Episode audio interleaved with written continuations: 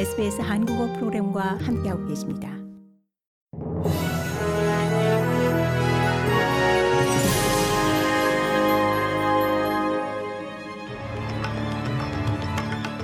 (2023년 2월 13일) 월요일 오전에 SBS 한국어 간추린 주요 뉴스입니다.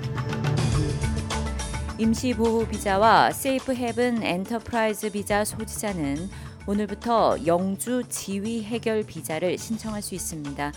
연방 이민 장관은 이들 특정 비자 소지자들은 불확실성 속에 10년을 버텨왔다며 그 같은 불확실성이 해소될 것이라고 밝혔습니다.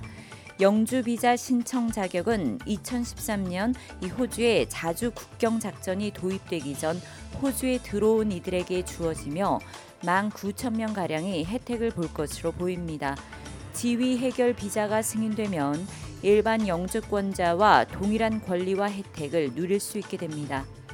오늘은 호주 정부가 잃어버린 세대에게 공식 사과한 지 15주년이 되는 날입니다. 지난 2008년 케빈 러드 당시 호주 총리는 잃어버린 세대로 불리는 호주 원주민 세대에 국가 차원에서 공식 사과한 바 있습니다.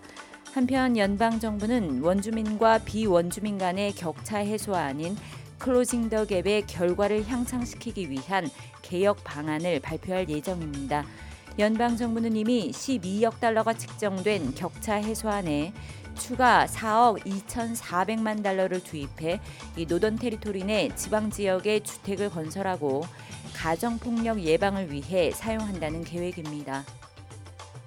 3년 만에 재개되는 세계 최대 규모의 성소수자 축제 마디그라 행사의 하이라이트인 시가 행진에 호주의 현직 연방 총리로서는 최초로 앤소니 알바니지 연방 총리가 이 페니웡 외무장관과 함께 참여합니다. 알바니지 연방 총리는 다양성은 우리 사회의 힘이라고 강조하고 이 세계가 자신들의 신념, 자신들의 신앙, 자신들의 성별 문제로 분쟁을 겪지만 다양성을 존중함으로써 이를 극복할 수 있다고 말했습니다. 올해의 Mardi Gras 퍼레이드는 2월 25일 시드니 옥스포드 스트리트에서 펼쳐지며 200여 그룹에서 12,500여 명이 참여할 것으로 보입니다. 튀르키예 시리아 지진 사망자가 3만 3천 명을 넘어섰습니다. 부상자도 9만 명을 넘어 사망자는 더 늘어날 것으로 보입니다.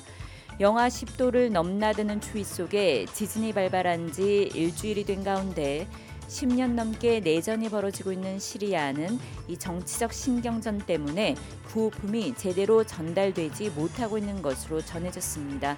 앞서 유엔은 사망자가 지금보다 두 배 이상 늘어날 수 있다고 전망했고 현장에 급파된 구호대는 구조에 총력을 다하고 있습니다. 고국에서는 민주당이 김건희 여사 주가 조작 의혹과 대장동 50억 클럽의 진상을 규명하겠다며 쌍끌이 특검을 추진하겠다고 밝혔습니다.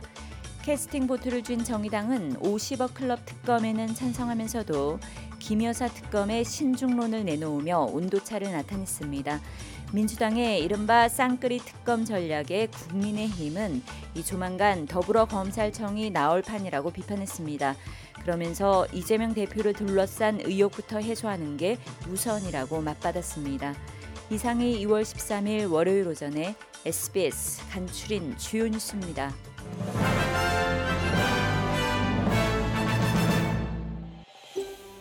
더 많은 이야기가 궁금하신가요?